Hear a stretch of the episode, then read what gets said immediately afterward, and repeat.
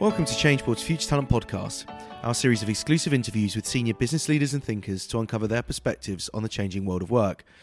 I'm Tom Ritchie, Changeboard's multimedia editor. Make sure to leave a review and subscribe. The Future Talent Podcast is available on iTunes, SoundCloud, Stitcher, or wherever you get your podcasts. Today, I'm joined by Harvey Lewis, an associate partner and chief data scientist in EY's tax practice.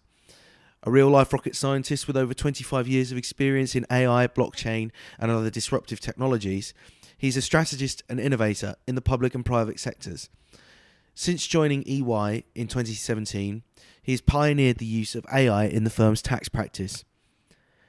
In this podcast, recorded in February 2019, I asked Harvey how leaders can effectively adopt emerging technologies in their business, how much leaders actually need to know about AI, and how automation will affect the HR function in the future.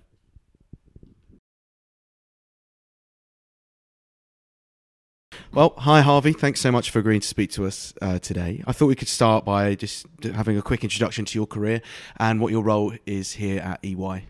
Great, thanks. Well, it's really good to be speaking to you today. I've had a fantastic career. I've spent well more than 25 years now working with data in one form or another. I've got a PhD in aerodynamics, which seems a bit unusual for someone who's ended up in tax at a big four firm. Um, and the journey that I've taken to go from aerodynamics to here is, for me, really interesting and engaging. Mm. Um, I've worked for small consultancies, large consultancies, primarily modeling and using data and data analytics to derive insights for clients uh, or for the firms I've worked for. Um, it's been hugely enjoyable. And one of the things I'd say about being here and my role here is I joined EY in 2017. I've got no tax background whatsoever, but I'm now working within tax technology and transformation team.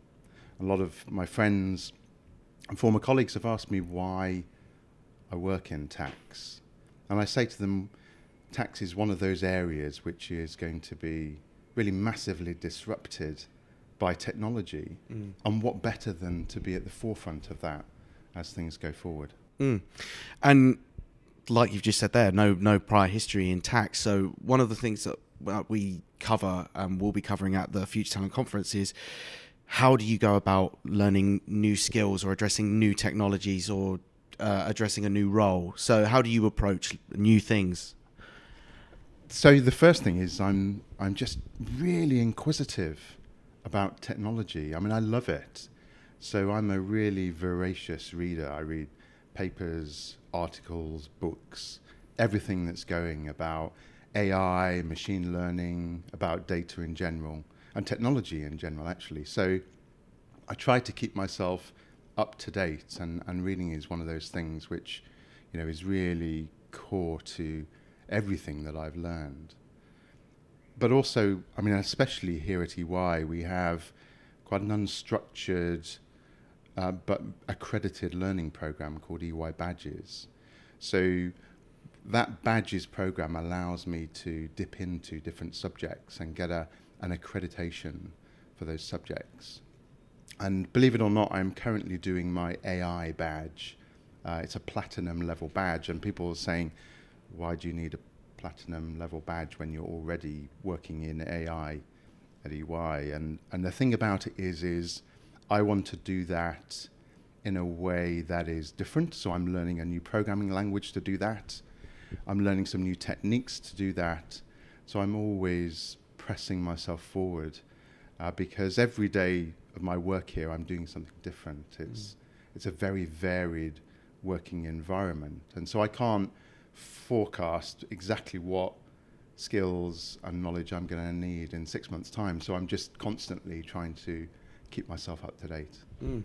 And what have you read recently that's really made an, an, an impact on the way that you kind of that you've been working recently? Yeah, a, a fantastic question, um, and it's my answer is probably not something that you might expect. So I'm reading um, Daniel Dennett's um, From Bacteria to Bach and Back, um, which is about his theories. I mean, he's a philosopher mm. who's looked at um, sort of the cognitive functions of the brain and the way that we think and the separation of mind over matter and, and brain and those kinds of things. And one of the most profound things that I'm picking up from his book, uh, and others have picked up as well, is the fact that 40,000 years ago, we sort of we were the same then as we are now in terms of our processing ability, our intelligence. Um, but what's happened since then um, isn't anything to do with natural evolution. It's to do with cultural evolution. It's the language that we've had and the knowledge that we've passed on from generation to generation, mm. which has sort of elevated us beyond the other great apes on the planet.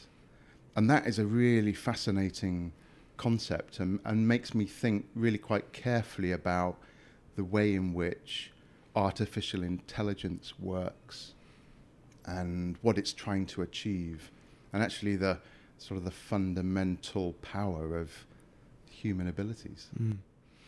Well, that's one thing that I often find is you can you can find really relatable lessons from anything that you read or anything that you can pick up, and that's something that a lot of the leaders that we speak to cite quite regularly. So it's always interesting to hear what it is that you're actually reading at the moment. Um, so let's touch on uh, technology. Um, are organizations currently equipped to adjust as quickly as new te- technology comes into their business? So I think organizations are getting much, much better at innovation.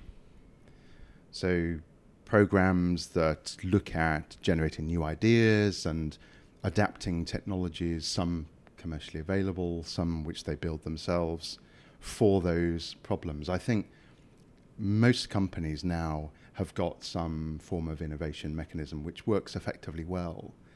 Where they struggle is in adopting those technologies. It's changing the culture of the organization so that people who are accustomed to working in a particular way change their behaviors to, to adopt and use a technology. One of the, the great problems that I see is that even though current processes might not be quite as efficient as they could be with technology, they nevertheless still work. So why would you change something that still works? There's a lot of hysteresis, a lot of latency um, sort of wrapped up in what organizations do. So the innovations don't always translate onto the front line. Mm. And that's where I think a lot of companies struggle. And one of one of the one of the through line of conversations that we've had with um, the other speakers at our upcoming conference is that we carry on asking questions about how can you put put talent over technology. So, what would be your advice on making sure your culture is right and that people's jobs aren't negatively affected by by new technologies? So, this is the the big question, right? Mm. So, you know, what is the impact of technology on jobs and on people's livelihoods? And I think, you know, certainly for too long, the narrative has been dominated by this technology over talent conversation. I think that technology is put on a pedestal, and we've forgotten actually the the great benefits that come from engaging and involving people in the workplace. And so, for me, the key problem is un- unpicking that, understanding why that is. And the conclusion I keep coming back to is that we, are just guilty of assuming that the technology is perfect. Mm. And when a technology is perfect, then why wouldn't we try and replace people? And in fact, most automation activities are designed to replace people or to significantly reduce their cost. And if we're doing that with the assumption that the technology is perfect, then it, it makes perfect economic and, and business sense. But the reality, of course, is that technology isn't perfect. And I mean, this will be sort of a major theme of, of conversations to come in the future. Technologies make mistakes. And when they make mistakes, what do organizations do to fix those things? They typically will turn to people. Mm. And when they turn to people, there's an expectation that those people are as capable as the technology itself. In fact, they've actually got to be more capable. They've got to be able to deal with those unexpected situations, those edge cases that uh, no one saw coming. So, in many respects, they need greater depth, more ability when technology comes to automate a particular process. Mm. So for me, the narrative is is completely upside down.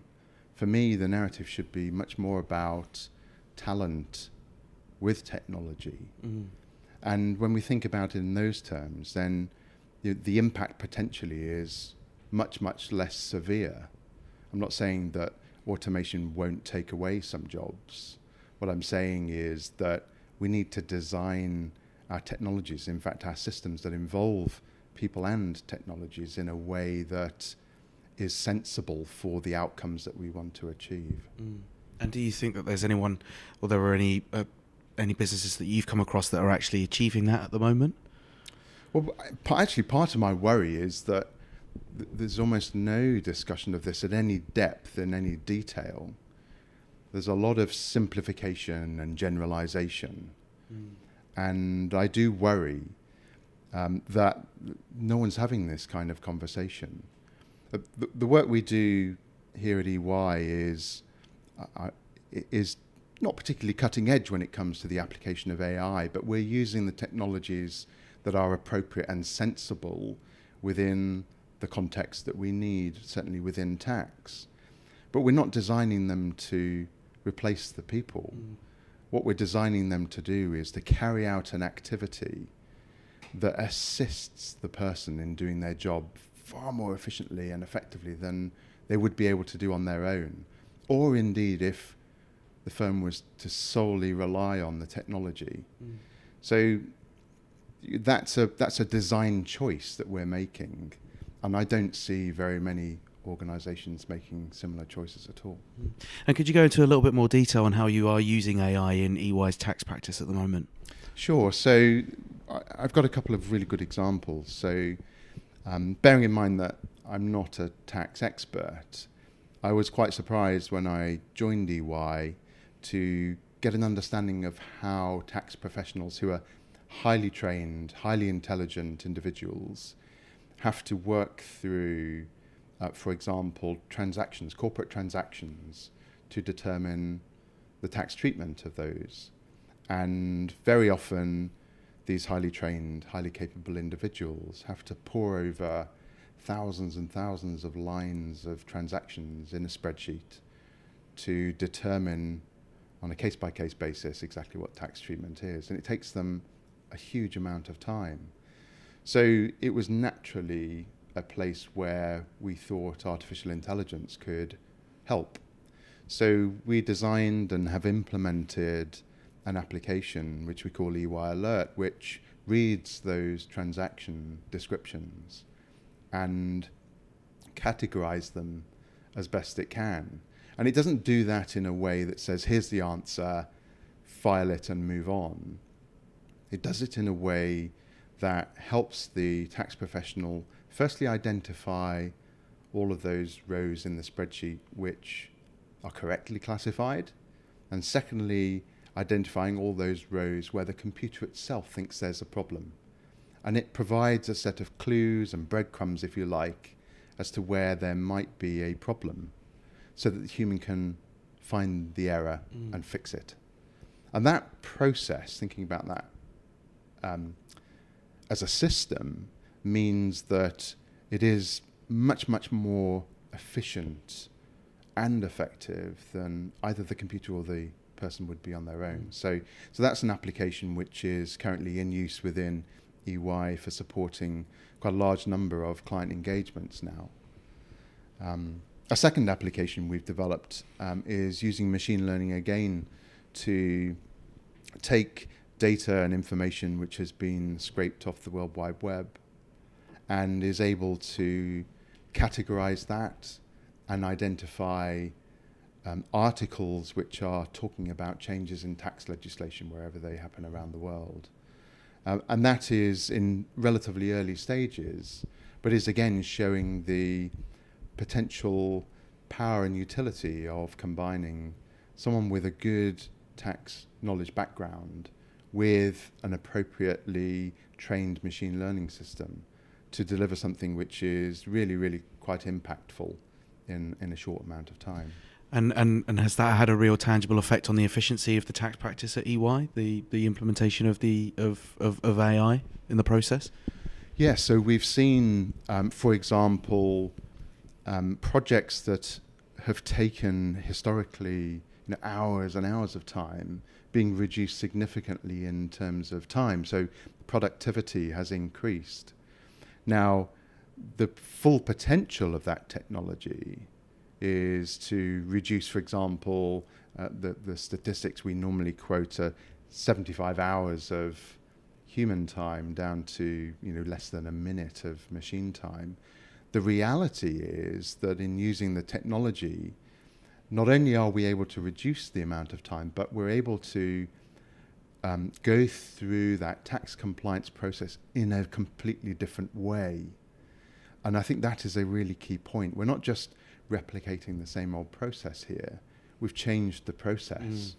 So our tax professionals are now able to iterate and experiment and potentially, rather than wait for a year end period to go through and calculate tax compliance, they're able now to do that on a quarterly mm. or a mm. monthly or a weekly or a daily basis. So we're getting now much more towards real time. So the way in which we address the very traditional problem of tax compliance has changed fundamentally as a consequence of the technology. And that's really interesting as well because that's something that if you said maybe 10 years ago that we're thinking more creatively about tax compliance, like that's something that you wouldn't really associate with with compliance, is it? Being able to think in iterative ways, and the technology has actually allowed people to kind of free up the way that they think about their their role. Is that the case? Do you think? Well, um, so it frees them to think up, um, think about the problem that they're trying to solve. Mm, yeah. So they're trying different things with the technology in order to solve problems that they didn't really realize they had before. Mm. And that's the interesting thing is that rather than just this general concept of freeing up someone's time so they can add value, we, we can actually see how those tax professionals are using the technology to change the way they deliver insight mm. and outcomes to clients, engaging with clients in a different way. And far from this idea that the technology will remove us from that sort of client connection, it's actually substantially increased the connection because now our clients are interested mm. in the way that we use technology and how our tax professionals can make sense of it. And so they're having really quite constructive and engaged conversations about it. Questions like how can we trust the output? Um, what would happen if? Those sorts of scenarios really never came up before. You know, the, the compliance was, was done, it was reviewed, job done, move on to the next thing. Mm. So actually, we, we're seeing an increasing engagement with our clients through the use of technology. Yeah, and the way you've spoken about uh, about the benefits of AI there leads me on to my next question, which was going to be: Do you think that leaders have a firm grip on what AI will mean for their business? And the way you were speaking there makes me think that a lot of people almost certainly don't, because the way you were speaking about the way it's freed up the tax professionals working within EY. I don't see many leaders thinking that way about what AI, what, I, what AI will mean for their business. They think of it in either negative terms or just in terms of efficiency. So, would you agree with that statement that leaders don't have a firm grip on what AI could mean for their business? Uh, you're absolutely right that leaders understand the efficiency in general terms that can be gained through the use of AI and other technologies. And that I don't see as a bad thing at all. So I think your question about whether or not they've got a firm grip on AI is is sort of not not quite right. Do they need to have a firm grip on AI? I'm not I'm not convinced that they do. Do they need to understand the benefits? Absolutely. Do they need to understand the principles by which they need to implement it. So it's not just one size fits all, it's going to replace my workforce. Absolutely.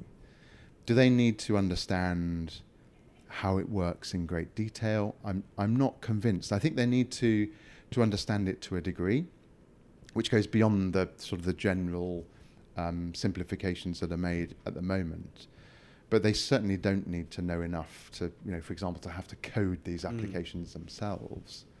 But they do need to understand the risks and the benefits. And so, do you think technologists are putting enough thought into the impact that automation can have on people's working lives? So here, I think is is where the real issue lies. Okay. Here, here is a, I think a, a key problem in that um, quite often technologists are brought in to solve a problem, and they don't have the context. They don't really appreciate the nuances and the details by which the particular problem they're addressing is currently solved. So, so for example, if we look at um, tax classification or indeed any any similar problem, um, it's very easy to come up with a solution for tax classification, which seems, at least on the surface, to address the problem. But underneath the surface, sort of creates a whole heap of, of challenges. Um, so, for example, a technologist may look at a process or a set of activities um, that someone performs and see only what's obvious.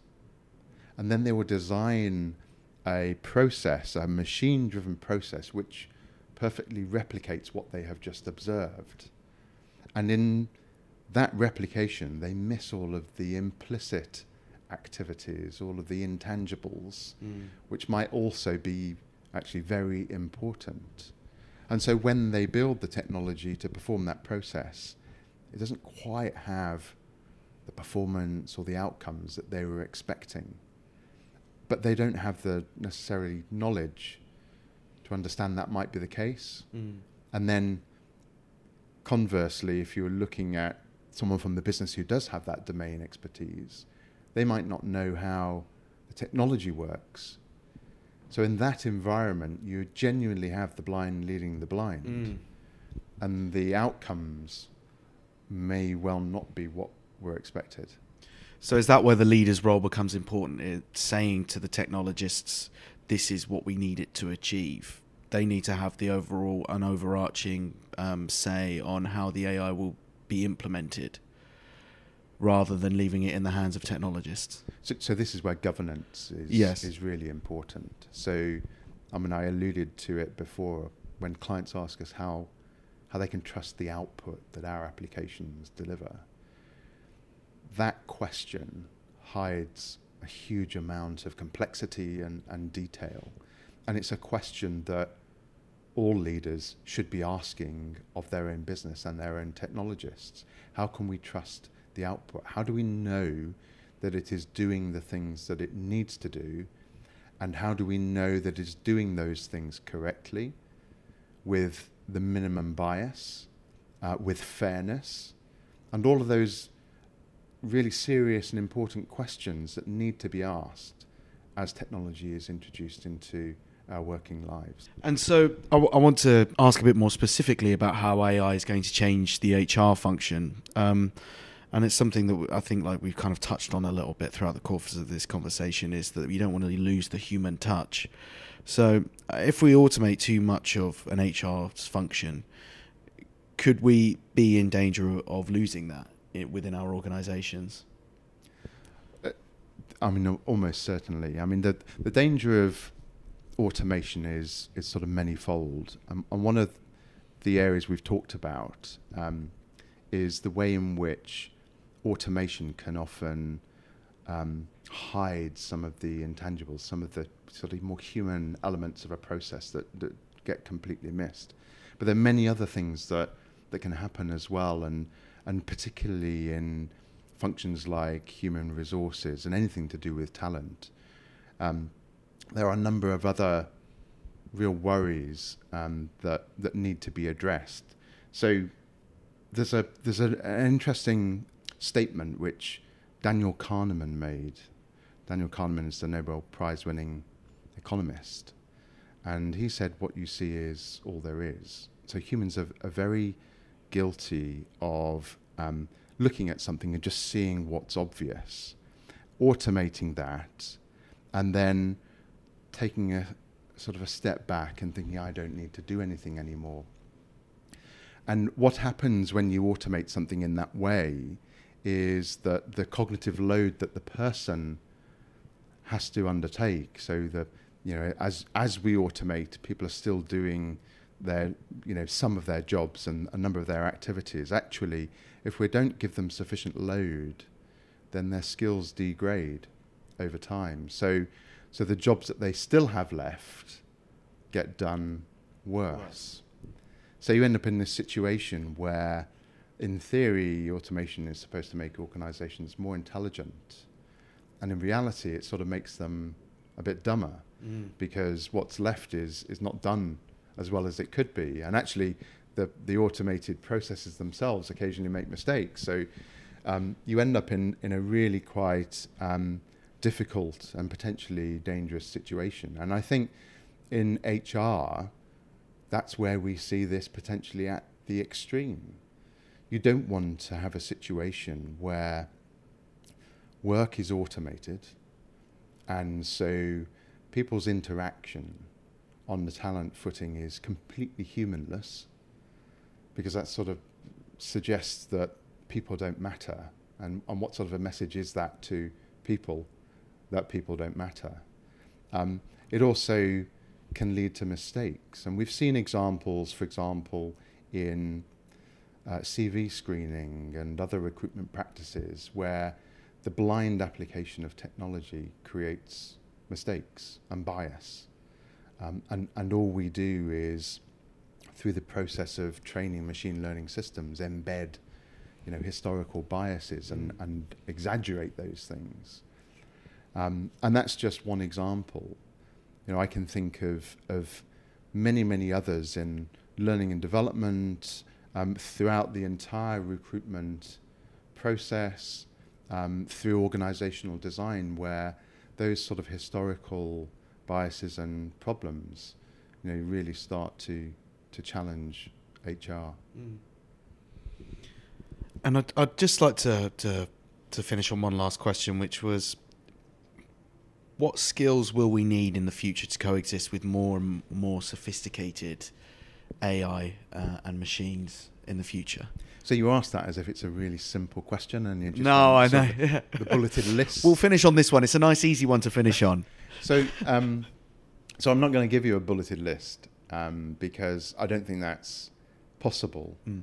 What what I would say is, um, through my experience here at EY and elsewhere, where we're applying these technologies and we're really looking quite hard at the way in which they're being used.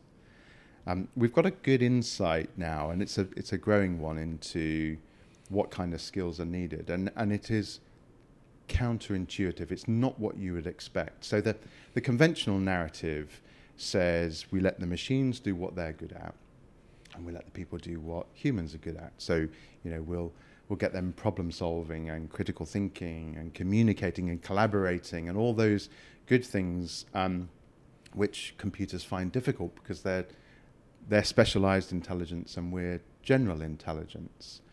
Now we do need all of those things, that's important, but if we think about some of the examples I've given where tax professionals now need to understand how the technology works so that they can spot mistakes well, we're increasing the range of technical technology knowledge that our tax professionals need. We're also entering into a situation where they need to deepen their existing knowledge. We don't need to eradicate it, we need to deepen it because if people are dealing with the complex edge cases and those scenarios which we've never encountered before, actually they need the detail. They need to be challenged. And so rather than technology simply eradicating some of these areas of knowledge, actually it's changing them completely. They need to deepen.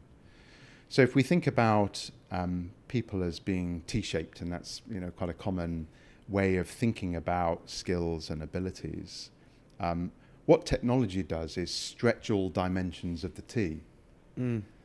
It doesn't fundamentally change the shape of the T, which I think is very often the narrative. So, as well as all of those human skills, we now need additional technology skills. We now need to deepen our knowledge in certain areas. So the challenge isn't which skills really. The challenge is how do we give people sufficient time and um, resources to broaden and deepen? Mm. That's the challenge.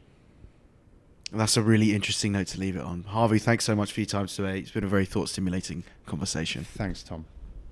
Thanks for listening. To hear more conversations like this, make sure you subscribe to the Future Talent podcast on Stitcher, SoundCloud, Apple Podcasts, or wherever you get your podcasts.